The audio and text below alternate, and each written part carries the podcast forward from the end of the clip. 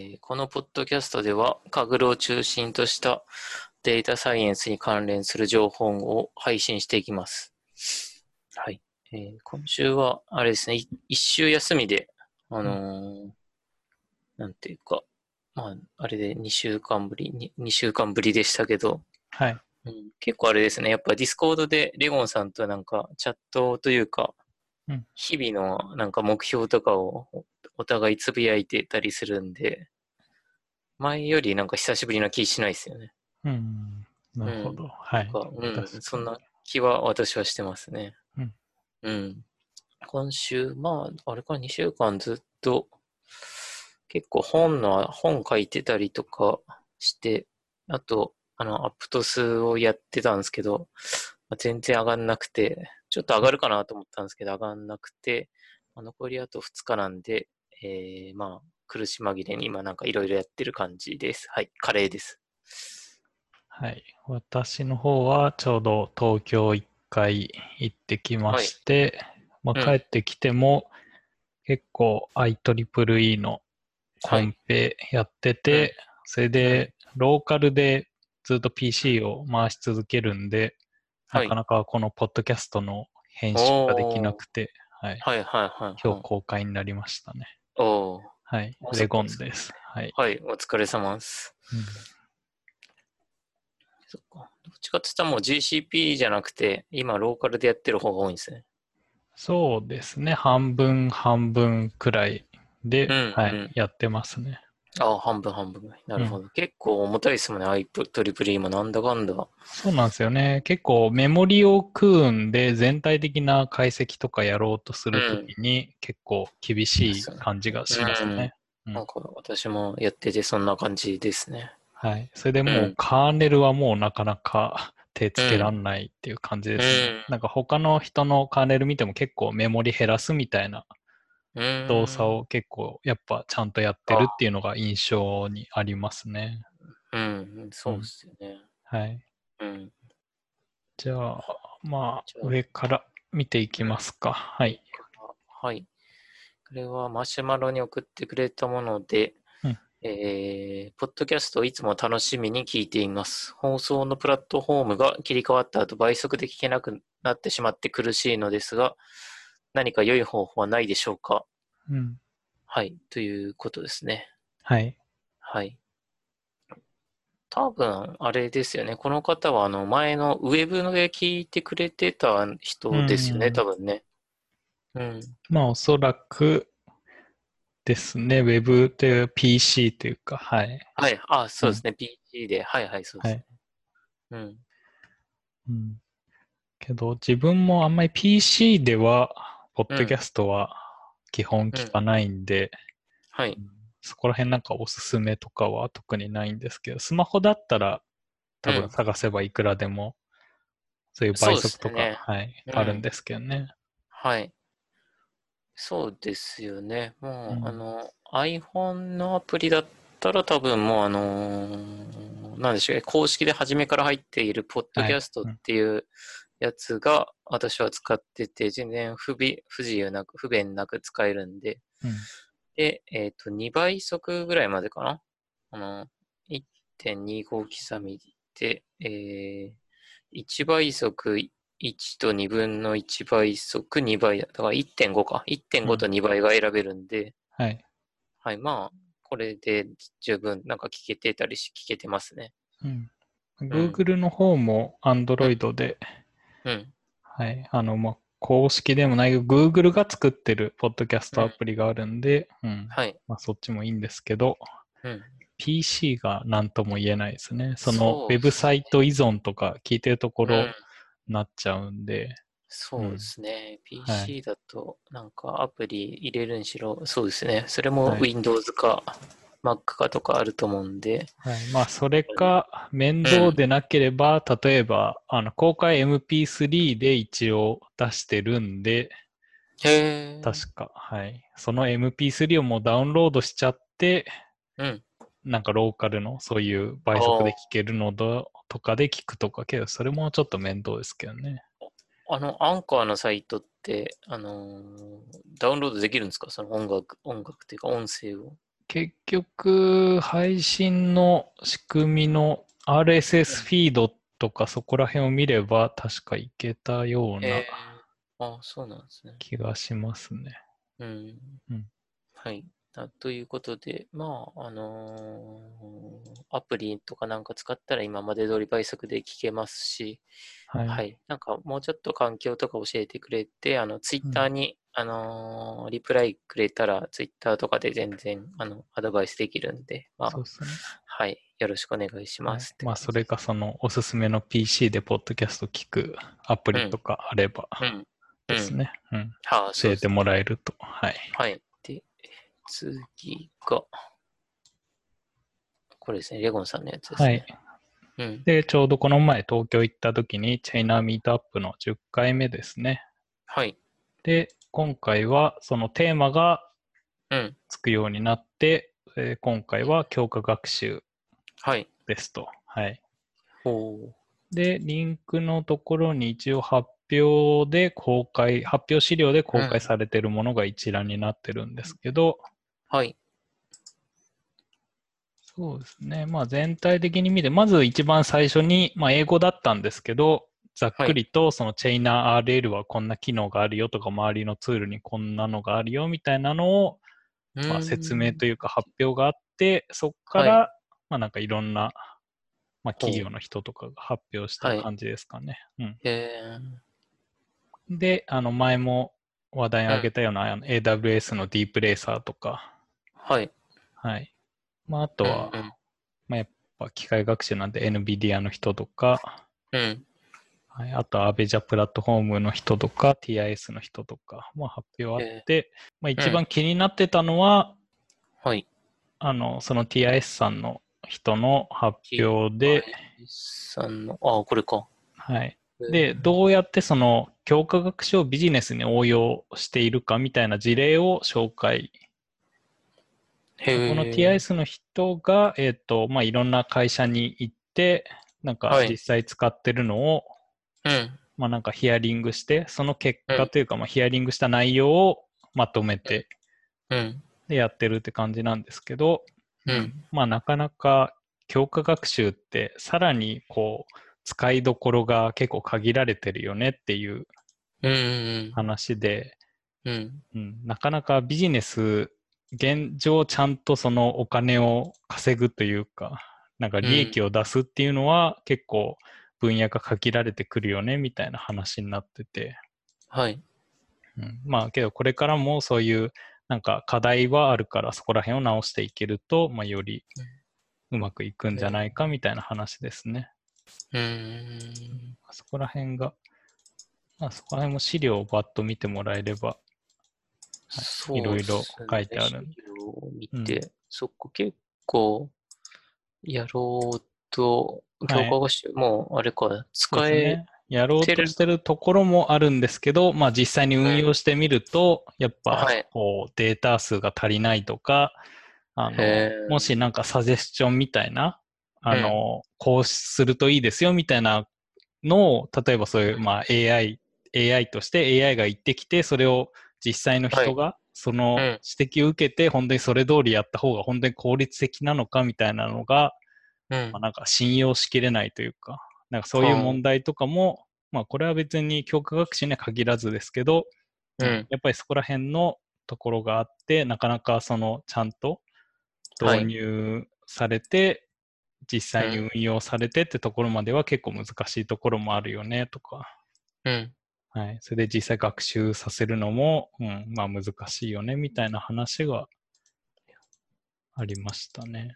へーで、えっ、と、今回、その自分は、そのはい LT 枠で、うんその前もここのポッドキャストで話したあの仮想通貨の自動売買ボットですね。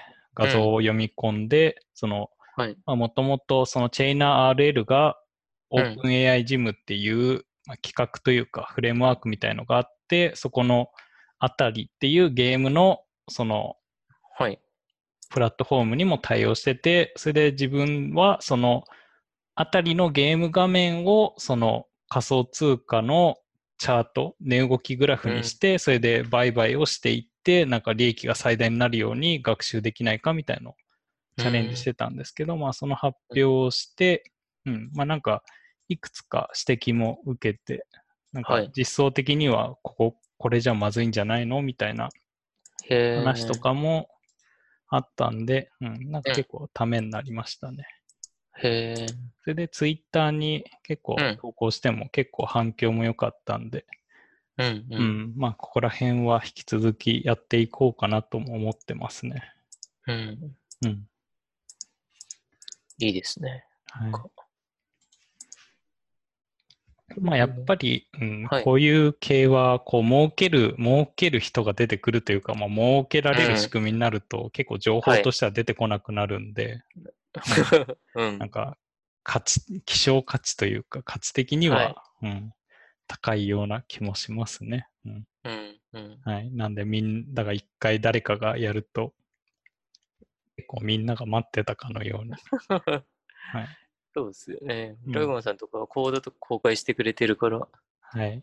真似すればできるっていうところまではあるんですね、今。そうですね。まあ参考に、けど自分のもまだそこまで精度も良くないというか、ちゃんと本当にあの実運用まで、まだあの実際にトレードまではできてないんで、あの学習するところまでで今止まってて、はい。まだこれからですね、その実際に、うんあの自動で売買。まあそこら辺もはい API とかあるんで、多分連携はできると思うんですけど。うん。はい。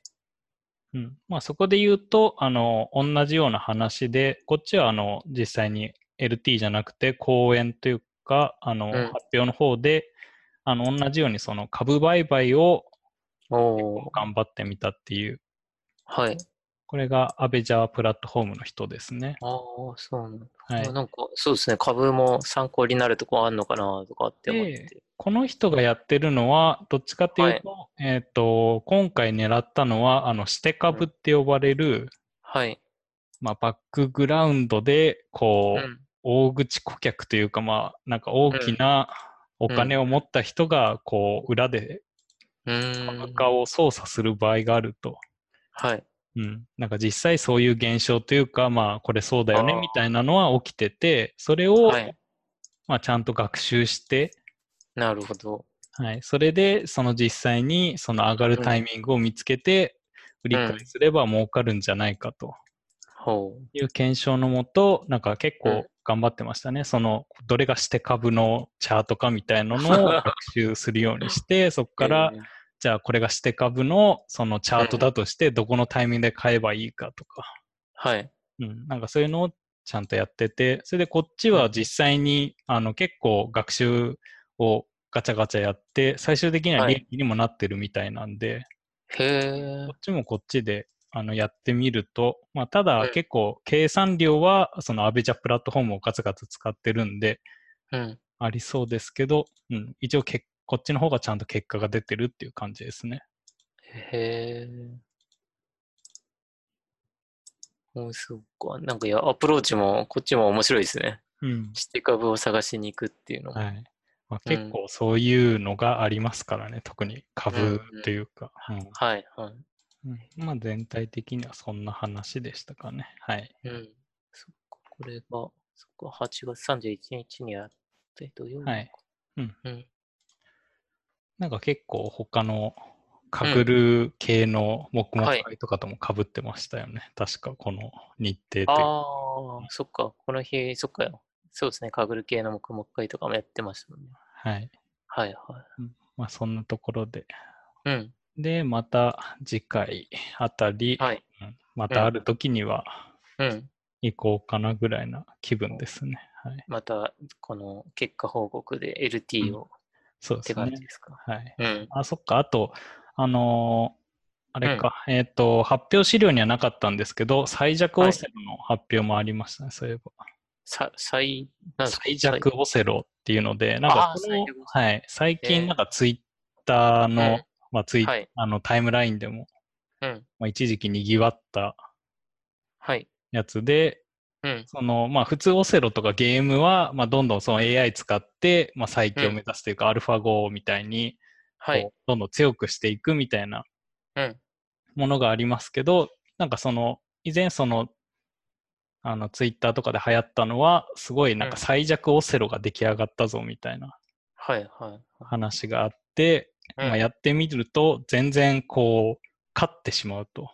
うん。もうほぼランダムに打っても、なんか勝ってしまうみたいななんかオセロが、まあ、公開されてて、うん、なんかそれで話題になったんですけど、うん。うんで、実際にそれを作った人の話で、はい。うんまあなんか、まあいろいろこの人もいろいろそういうアルファ5っていうか5とかも、えっとやってたのかな、はい。あ、違うか。まあえっと、アルファ5の論文とかを参考にしつつ、そういううんオセロも、あの最強にできないかみたいなのを挑戦してて、はい。それでちょうど、まあ結構強いのができましたと。ほうそのオセロでも。まあそれでも、はい。まあ最強までは行くのか、まあ分かりにくい。その、うん。まあいろいろ他にも、その最強は目指してる、あの、AI んアルゴリズムはどこでもいるというか、どこも結構研究してるんで。はい。はい。けどまだそういう科学というか数学的な、あの、最前提みたいなまだ、あの、解明されてはないらしくて、なんへで、ーその、まあ対決でどんどん強い最強のものは作られていくと。はい。けど今回、なんかこの人が、まあたまたまというか、なんか弱い、弱くできるのかみたいなことに気づいて、で、うん面白いのが、そのたった数行だけ変えれば、その最弱が出来上がると。っていうのも、強化学習っていうのは、その勝った時の報酬を1として、負けた時をそのマイナス1というか、×にしとけば、うん今まではそのなるべくその報酬が高い、勝つように、うん。うんあ、の、どんどん学習していくっていう形だったんですけど、その、ちょっはいと変えて、その、負けた時に報酬が1で、はい。それで勝った時に罰が与えられるっていう状況にしたら、もうひたすら、その、ロボットというか AI が負ける方を学習しだして、はい。それですごい最弱のオセロが出来上がったと。なるほど。うん。っていう、まあ話で、それでなんか質問で出てきたところとかでも、はい。けど、まあなんか、まあ、ちょっとまあいろいろ話はあって、うん。まあ、例えばこれを公開しても確かに一緒にバズバズるけど、こうビジネス的には、なんかもうちょっとこう、なんだろうな、あの、接待オセロ的にしたいよね。うん。はい。例えばそういう、ちょっと、あの、負けそうだけど最後には勝つみたいな。はいはい。なんかそうした方が人がこう、なんかどんどんやる、うん。やるというか、まあなんか、あの、長時間やってもらえて、そうですね。そういうビジネス的には本当はっていう、うんそっちの方が理想だよねみたいな話もあって、はい。なんかそういう、まあとにかく競い合って、そういう強いもの、最弱のものを目指すっていうのもあるし、ビジネス的に考えると、そういうふうになんか別の指標を持ってきて、ちゃんと考えないと、うん、こういう学習系も何を目標にするかっていうのを設定が結構大事だなっていううんうん。のを感じた発表でしたね。ほう。はい。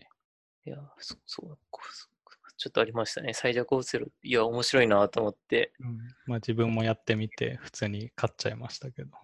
あ、うんあ、や、実際やれたんですか、それで。はい。えー、でもそっか逆にそれに負けれるってすごいあれですもんね。多分、そうですね。すごい弱さというか。けど、やっぱり、あの、オセロにも段があって、はい。強い人は、やっぱうん負けられるというか、はいはい。負け方がわかるという負け方も、そこも普段はやってないけど、そこがわかるっていう。はいうん、だからやっぱ強い人は結構それでもちゃんと負けられるらしいですね。最弱オセロに対あ、して。最弱に負けれるんですね。はいへ。みたいですね。うん。うん。っていう、なんか発表がありましたね。うん。うん。はい。で、次回は何になるのかまだ決まってないんで。うん。うん。あ、あの、テーマがですね。そうか、テーマは。今回は強化学習。そっか、じゃあ、あれですね。このだから次回が、はい、そういう画像系になるのか、あーなるほど音楽とか自然言語処理とか、うんどれになるかはちょっとまだわかんないですね。うん。っはいはい。ていうところでしたね。はい。はい。ちょっと今、質問が来て、コメントで。はい。あの、初見です。えーライブ配信は毎週決まった時間にやってるんですか？不定期ですか？という質問がくれました。はい。えー基本毎週金曜日に。はい。はい。のええ20時半ぐらいか20時ら半あの準備始めるんで、うんうんまあ、40分ぐらい開始ぐらい40ですかね。分ぐらい、そうですね。そんはない感じで、はい、やってるんで、よろしくお願いします。はい。なんかいろいろずらしてみたりもしたんですけど、まあ一番、うんまあこの時間がうん。落ち着くというか、はい。はい。うんそうですね。やってる側が、まあ良かったみたいな感じ。はい、やっぱなんか土曜日とかだと予定も入りやすいし、うん。うん、で、あの別にお互いその会社員とかでもないんで、あんま金曜日のこう、なんか、うん。あの、なんだ、花金というか、あの飲み会行くみたいな感じでもないんで、うんまあ、はいちょうど金曜日のこの時間帯がちょうどうん。うん空く感じですかね。うん。うん。はい。はい。ですね。はい。はい。はい。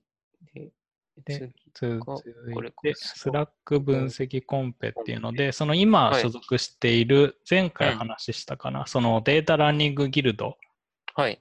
ていうところで、えっ、と、まあ、そこが、あの、まあ、 Slack をベースに活動してるんですけど、はい。コミュニティが、そのうん Slack のデータを用いて分析うんコンペみたいのを開きますと。スラ、へえ、 Slack のデータを。はい。だからこれも、えっと前回話したかもしれないですけど、あのデータソンというか、そのテーマが決まってて、それをいかにこう分析できるか。だからその自分で指標とかも決めて、うん。あのどういうふうにやれば、例えばこのコミュニティが盛り上がるかとか、あのうん誰もそういう発言しない人が発言しやすくなるかみたいなのをこう分析したりだとか、はい。はい。で、今回はちょっと部門とかも分かれてて、例えばそういうのを、あの、まあ、解析しやすくするためのアーキテクチャ組んだりとか、うん。それとかもっとガチガチに分析したりとか、はい。そういう KPI を自分で作ってみて、こういうのどうでしょうかみたいなのを、うんまあ、最終的にプレゼンというか、あの、してもらってはい。っていう感じですね。うん。で、まあ、興味がある人は、そのデータラーニングギルドに参加してもらって、そのところで、うん。まあ、えっと、今回は一応チーム戦ですかね。あ、そうんなんですはい、ランダム、はランダムでなるべく、まあ、うんレベル感が揃うようにしてみて、うんやってみると。っうん。ていう感じでコンペを開催するらしいんで。はい。うん、まあ、ここら辺も結構、やっぱりコミュニティって一回作ってみると、そういう Slack とか、うん。 Slack とか、まあ、 Discord みたいなチャットツールがメインになったりして、うん。うん。で、なんかいくつか所属してうん。みて、自分でも思うんですけど、まあ、やっぱり発言しない人もいますし、うん。うん。うん。まあ、そういうのを、なんかどう盛り上げて、けどその人が本当に見てるんだったら問題ないし、はい。とか、うん。なんかそういうところでコミュニティとしてどういうものをなんか良しとするかみたいなのをちゃんと考えて、あの、分析してみたいなのを、はいうん、ここではできるんで、うん。うん。まあ、そういうのに興味がある人は、まあ、これからもそういうコミュニティみたいなのは多分増えていくと思うんで、うん。うん、なんかそういうのをどう適切に扱えるかみたいなのに興味がある人は参加してみるといいかもっていうやつです。はい。うん。で、あと、このデータラーニングギルドもなんか料金形態みたいのが決まりまして、ほえっ、と、まあ、参加する初初回というか、初、参加した月はまず無料ですと。う。はい。で、まあ、ちょっと特殊なのが、例えばその発言量が多い人は別に無料のままでいいですよとか、へえ、なんか決まっ、そう変わってますね。あの、うんこのデータラーニングギルドに関連する、まあ、自分でブログ記事とかを書いたり、うん。そういうのをちゃんと投稿してアウトプットできてる人は無料ですよとか、うん。うん。はい、なんかそういう制度にしてまして、それで、あの、本当に参加して見てるだけの人うん。とかは、あの、まあ、お金取るよみたいな形ですね。へえ。で、これもなんか一つの、まあ、そういう、まあ、なんかいろいろ工夫というか、うん。うん。なんかその、すあの、普段発言しない人でも、こう、無理やり無料にするためにとか、うん。はいだから学生も、あの、ご、あの、例えばそのお金が払えないよみたいな状況でも、ちゃんと、じゃあ別に、あの、うん。というか、あの、まあ別にランダムな発言じゃダメですけど、まあなんかそういう貢献というかしたり、そういうブログ記事を書いたりして、う。いうんところで別に無料でそのまんま、あの、できるよみたいな感じにしてあるみたいですね。おうんいや、あれですね。学生の人とかにはすごい優しいですね。うん、そうですね。結構どこのコミュニティも有料になっちゃうと、まああんまり学生プランとかもないんで、はい。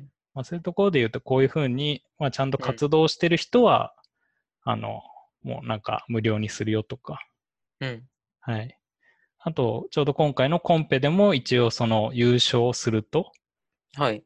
あの、あ、そうか、参加賞だけでもとりあえず1ヶ月無料ですし、あの、えまあ、優勝したりすると、その1年間、ー、うん。あの、無料でできたりとか、なるほどまあ、。そういうのもあるんで、まあ、よかったら参加してみるとはいいいん。じゃないでしょうかっていうやつですね。ほはい。ういやちょっと思ったんですけど、ちょっとこれの別件なんですけど、あれですね。 Slack って、あの、うんなんか、あの、なんか、アナリシスみたいな感じで、なんか、はい1週間か1月か忘れましたけど、うんあの、DM 数とか、いろいろ送られてくるじゃないですか。はい。管理者のやつに。うん Discord って多分それないっすよね。ああ、なんで、 Discord の場合は本当に全部をうん。取るしかないんじゃないですかね。ああ、そ保の、してというか、自分たちそういうで、ボットみたいそのでとか、のああ、なるほど。それもちょっねと面倒ですけどね。もしかしたらなんかあるかもしれないですけど、もともうんと Discord 自体がそういうコミュニケーションを、うん。なんかちょっと方向性がやっぱ違いますよね。もともとがゲーム配信向けの、そうっすよねまあチャッ。トツールなんで、あんまりそこでこう、なんだろう、そうね極用性的なうん。ところを Discord 側に持ってくるのかみたいなのはもうどうんうなってんのかちょっとわかんないですけど。うん。違う、そうですね。あれですか？なんかカレーちゃん前ちょっとブースティングみたいので有料プランみたいのになってましたけど、それではいも見れない感じですかね？その統計方法的な。そうですね。有料とかでもなく、うんただ単に見れない。うん、多分見れないっすね。うん、 Discord の有料って、なんか絵文字が増えるとか、はいはい。あと、あのー、2人以上サーバーにその課金してる人がいたら、うん。えっ、と、音声とかの画質が良くなるみたいな、うんなんかそういうぐらいでしたね、大体。はい。メリットとしては。はい。こんな感じです。うん。まあなんで、うん、もしかしたら Discord の方はそういうのがやりにくいかもしれないですね。うん、そうですね。はいディスコードの方が、そうですよね。もう、あんまりあれですもんね。本当に軽いチャットみたいぐらいなはいイメージですもんね。うん。で、次がカグールのやつですね。うんそうですね。冒頭でも話しましたけど、あれですね。うんアプトスは、あの、カーネルがはい。いったっけな。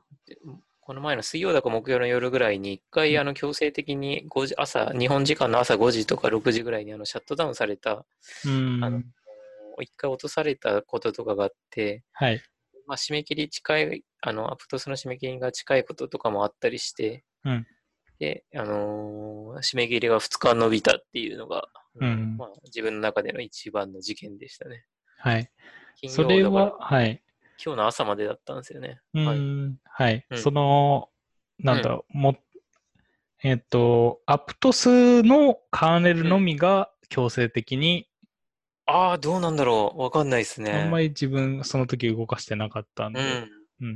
いや、私もなんか人がディスカッションで書いてるの見ただけなんでわかんないんですけど、うんはいどうなのかな多うん分全部一緒で、全体だとは思うんですけど、まあ、けど、かくる側が、まあ、それを認めて、うんうん伸びたっていう感じなそうんですね。ですね。うん2日伸ばしますってのがディスカッションに書かれて、まあうん。完全に、なんで日曜日の朝までってことになってましたね。はい。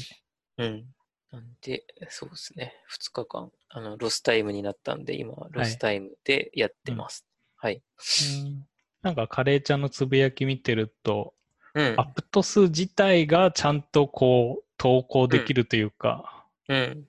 ちゃんとその、スコアが出るまでが結構大変ああ、そうですな感じなんでねす。か。うんもう、あのー特に開始して1ヶ月ぐらいって、はい。あの本当にスコアが出なくて、うん。あの、まあ、いろんなエラーがあるんですけど、はい。うんあのデータセットの不具合があって、ほう。データセットの不具合っていうのと、あと、はいまあ、メモリエラーとかの不具合と、はい。シンクロなんてしたっけ？なんとかコンペで、あの、サーミットしたら裏で、はいあの、動かして、あの、フィードバックが来ないんで、はい。何かわかんないんですよね。で、データセットってカグルの仕様で、うん。あの、ちょっと良くないことがあって、今は治ったんですけど、はい。なんで、それが全然誰も気づいてないから、本当になんかデータセットをただちょっとだけ変えただけでもエラーになったりして、えー。もうあの、なんだこれっていうので、あの、はい。結構やめてった人もいる、かなりいると思うぐらいのうん。結構大変なコンコンペというか、まあそのデータセットの不具合があったのでうん大変だったんですけど、はい。でも今やってみたら、あのー全然、まあ、この、ここの私1週間ぐらいは全然大丈夫ですね。うんなんで、まあ。そのデータセットの不具合が治ったことで、うんうん、その一番大きな不具合がなくなって、まあ、なんとかなってるって感じですね。はい。うんうん。なるほど。はい。なかなかそういう、うん、エラーとか、そういうかくる側の、うん。はい、なんかイベントでうん悩まされる感じのコンペなんですね。アプトスそうですね。うんはい。そんな結構大変なコンペです。はい。うん。なるほど。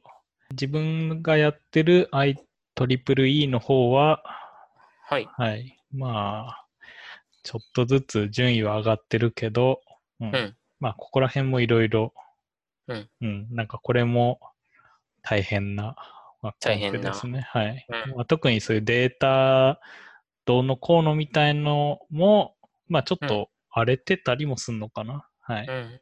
まあ、なんかあったり、ディスカッションでちょっとあったりしてうん。ますが、うん、まあ、順調というか、まあ、普通に進んでますね。うん。うん。そうですね。もう残り1ヶ月になっちゃいましたもんね。1ヶはい。月切りましたもんね。ですね。うん。うん。まあ、なんで、ここ、残りの1ヶ月は、これに集中してやろうかなって思ってますね。いいですね。はい。まあ、そんなとこですそんなかね。感じはい。ですね。はい。うんで、えーっと、今週のチップスということで、えー、かぐる API と Python を使ってサーミットする方法ということで、はい。えーまあ、かぐるの API で、えーあの、ターミナル画面からではなくて、まあ、Python で、うんえーコマン、えー、かぐる API を呼びだ呼び出して、それで、まあ、サーミットするということで、はい、これまであん全然使ったことなかったんですけど、うんえっ、と、使ってみて、まあ、結結構というか本当に便利だなと思って、うん。あのーまあ、簡単にあれですね、そのメッセージとか、なんかメッセージ、 Kaggle のさまずサブミットする画面のなんかメッセージ書くとことかがなんか使いにくい気がしてて、はい。まあ、これであらかじめあのローカルで打ち込んどけば割とやりやすいですし、うんあとなんか条件をつけて、例えばうん CV が上がったら、あのサブミットするみたいなことも、まあうん簡単に書けるんで、はい。まあ、結構いいんじゃないかなと思って、うんえーはい、つ私はこれで、なんか、えー API でのサブミット始めましたね。うん。うんそっか。それで言うと、あの、そのメモっていうか、普段、はい。あれちゃんなんか、これは書いてるみたいのはありますか、そのメモのところに。ああ、そうですね。あのー結構書いているというか、まずうん、ローカルで、その、えっ、と、学習回したごとのログを入ってるんですけど、はい。そのローカルで、あの、まあ、その回し始めた時間を全部、それが1になるんで、ローカル、その、回し始めた時間を書いていて、はい。それはとりあえず、あの、サブミットするメモ欄にも書いておけば、まあ、スコアも絶対、あの、間違わないんで、うんそれ書いてますね。うん。はい。まあ、あとは適当に、あの、なんか CV のスコアとか、あとうん入れた特徴か、どんな特徴を入れたか書いて、はい。まあ、それですね。なんで、時間と入れた特徴と CV スコアを大体書いてる感じですね。うん。はいはい。なるほど。うん、そうですね。どんな、これ、ここマークダウン書けないですもんね。あの、そうですよね。なんか、マークダウン的なことで、はい。画面でマークダウン書けたらいいなって思うんですけど、うん。なんか、マーク、改行さえできないようなメモ欄になってて、はい。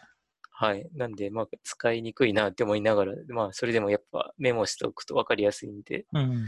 はい。何何書いてますか、レモンさん。あけど、自分も基本的には、そういうローカル CV の値とか、うん、まあやったことですね。はい、はい。うん。まあ今、やっぱチームでやってたりするんで、そこら辺はちゃんと書いておかないととか。ああ、そうそう、チはいチームの時はちょっとあれですよね。なんか、あそうですね。みんなが分かるように書きたいなと思いますよね。うん、はい。うん。はい、そうですね。それで、あ、そっか、これ一回、そっか、 Discord のあのチップスチャンネルに書かせてもらったんですけど、うんまあ、結構いいなと思っていて、うんなんか気軽にとりあえず書いて、あの、ツッコミ、まあ今回は特にツッコミなかったですけど、うんまあ公開前にツッコミとか入れてもらえるかもしれないんで、うんあのーこっちでも、あの Discord のチップスのとこにも、まあ、できたら、この、チップスとか、ちょっと書いていきたいなとかって気もしてます。うん。うん。なるほど。じゃあ、最後のネタがこれですかね。はい。まあ、前からちょっとずつ話してる、その ML スタディジャムズっていう Google が、あの、開催というか主催。うん。あの、で、今回はその、いろいろオーガナイザーを募集して、そのオーガナイザーが、あの、全国各地でそのイベントを開催して、学習を進めていくっていうスタイルのやつですね。はい。はい。で、えっ、と、島根でも、あの、まあ、開催することにしまして、うんち。ょうど島根にあの Google デベロッパーグループっていう GDG って呼ばれる、ほう。はい。他にもなんかいろいろあるんですけどね、あの、GC パグだっけ ?Google コンピューティングうんユーザーグループみたいなの、GC パグとかもいろいろそういう団体名とかあるんですけど、うん。うん、まあそれの中のというかまあ一つで、まあ、GDG、その Google デベロッパーグループっていうのがありまして、そこの島根支部、おーし、はい島根支部があるんですね。へえ。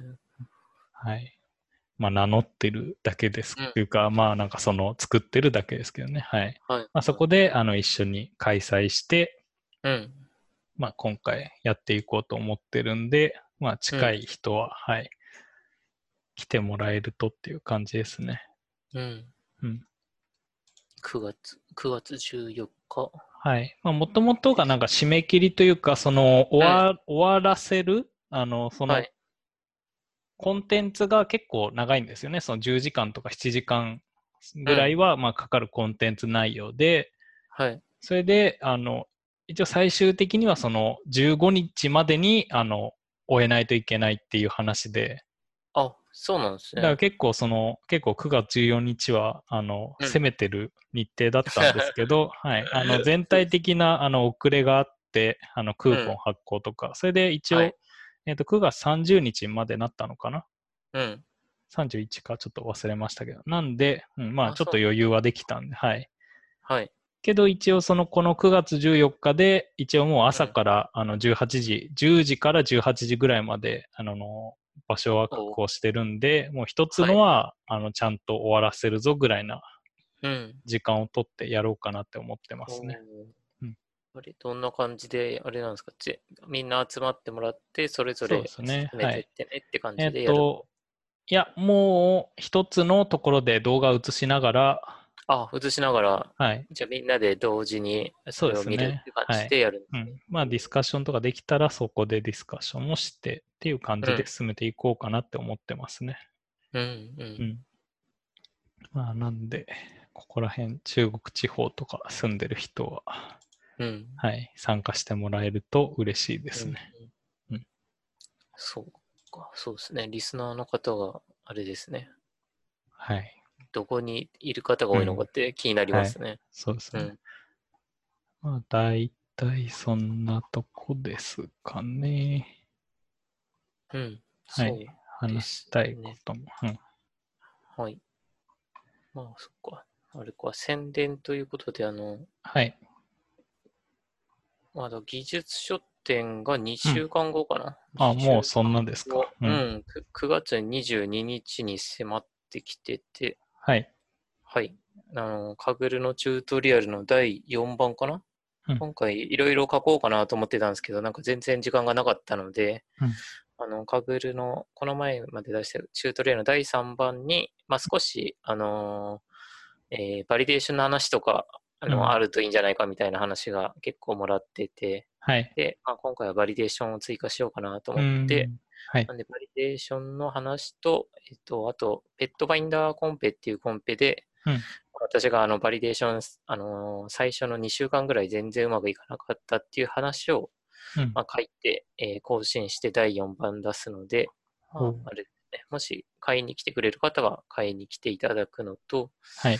あと、えーすでに買ってる方は、まあ、その同日ぐらいに、あのーノートのページをアップデートするので、うんまあ、ぜひダウンロードして読んでもらえればと思います。はい。はいあとは、あれですね、リスナーの方で、あのー Discord に入ってない方は、まあ、ぜひ入ってもらえると、うん結構、カグルの、あのー話とか、ですね。まあ、あれではい。すね、うんうんあと、コンペの、毎日コンペの締め切りが送ってきてもらえたりとか、は結構メンテが大変なんですよね。あ、うんそう、レゴンさんがね、メンテしてくれてたりとか、はい。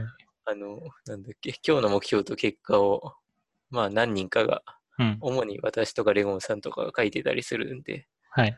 はい、なんか、あれですね、ポッドキャストよりもさらに、あ、こんなことやってんだなっていうのがわかるんで、まあ、もしよければ入ってください。今、あの、ツイッターのレゴンカレー FM のページの、えー固定ツイートにしてますんで、うんそうですね、そこから入って、えーえ、メールアドレスとか登録するんですよね、確かね。ですね。はい。そうですね、そうですね。最初の Discord 使ったことない方はそうですよね。うん。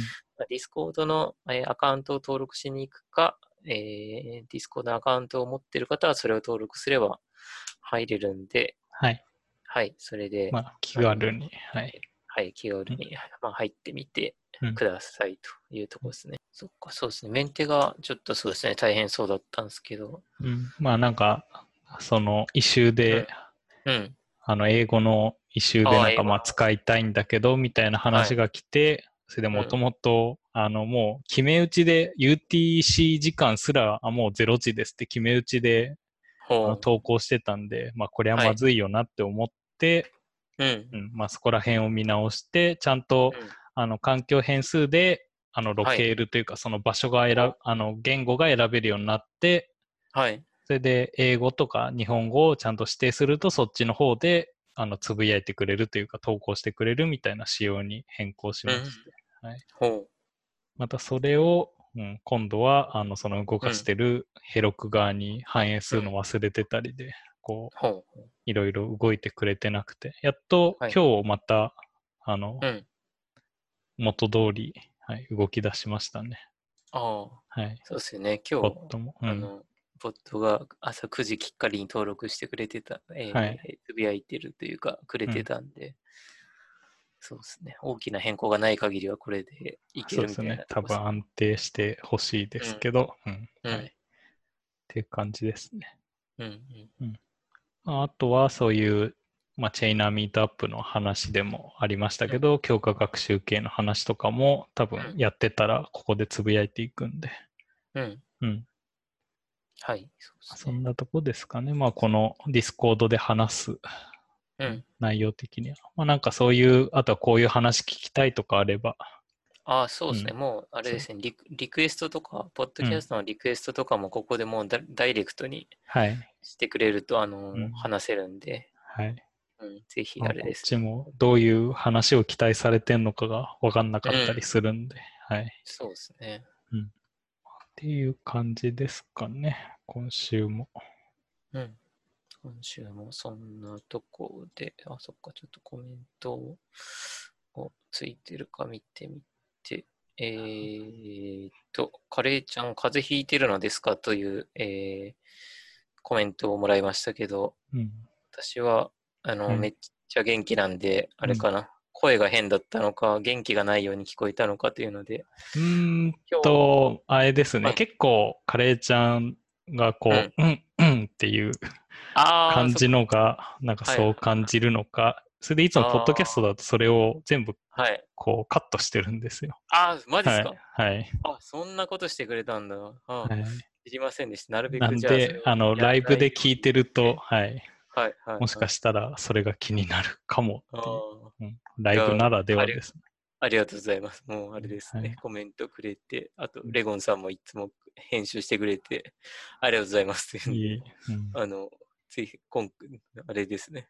多分癖なんですね。話す前にこう、うんはいうんやるのがね。なんで、まあ、なるべくしないようにしていきたいと思う。ですよね。結構、ポッドキャストやってると、なかなか自分の癖って気づかないはいこと。もありますよね、やっぱり。はい。うん。それで自分の別にフィードバックみたいのは、その、はいまあ、生の音を録音してない限りは、うん、聞けないんで、はい。はい。それでいつも。も編集自分がやっちゃうんで、うん。うん。ああ、そうですね。うん、結構それが、その、ポッドキャストに限らず、結構う、んその、なんだ、あの、サテライトで仕事するというか、そのリモートワークみたいなので仕事するときにも、ミーティングで結構そういうのは、うん、ああ。あ、の、あんま普段やってない人とかだと、そういうところが結構、はいはいはい。あの、なんだろう、気づかないというか、うん。うん。そういうので結構大変な場合も多いですね。うん。うん。いや、そうです。自分の、あれ、あれですね。本当生のうん、話す、あのーことと、えー音声というか、そういうの一回録音して聞いてみた方がいいんでしょうね。このポッドキャストもそうですし、まあ、あのはい、講師業とかしてるんで、うん。それもなんかね、どんな感じでやってんのかとか、まあ動画でもそういう方がいいと思いますし、うん。うん、多分大きな発見があって、自分でははないんか気にしてない癖とかが、うん。うん、たくさんあってね。そういうのを勝手に指摘してくれるような、なんかあるといいんですけどね。ああ、そうですね。はいあななんか音量ちゃんとなってるとかなんか、ああ、いいですね。うんそれ、あれですよね。あの、面と向かって言いにくかったりするんで、はい。まあ結構そういうのが、ポットとかが、うんはいうん向いてますよ言ってくね。れると、うん。うんまあそんな感じですかね。うん。そんな感じで、いや、最後のは、あの、とってもいい、そうですね。私の中でのそうですね、気づきというか、はい。うんはい、になりましたね。はい。はい。じゃあ、今日はここまでで、はい、はい終わりにしたいと思います。ははいい。ありがとうございました。はいありがとうございました。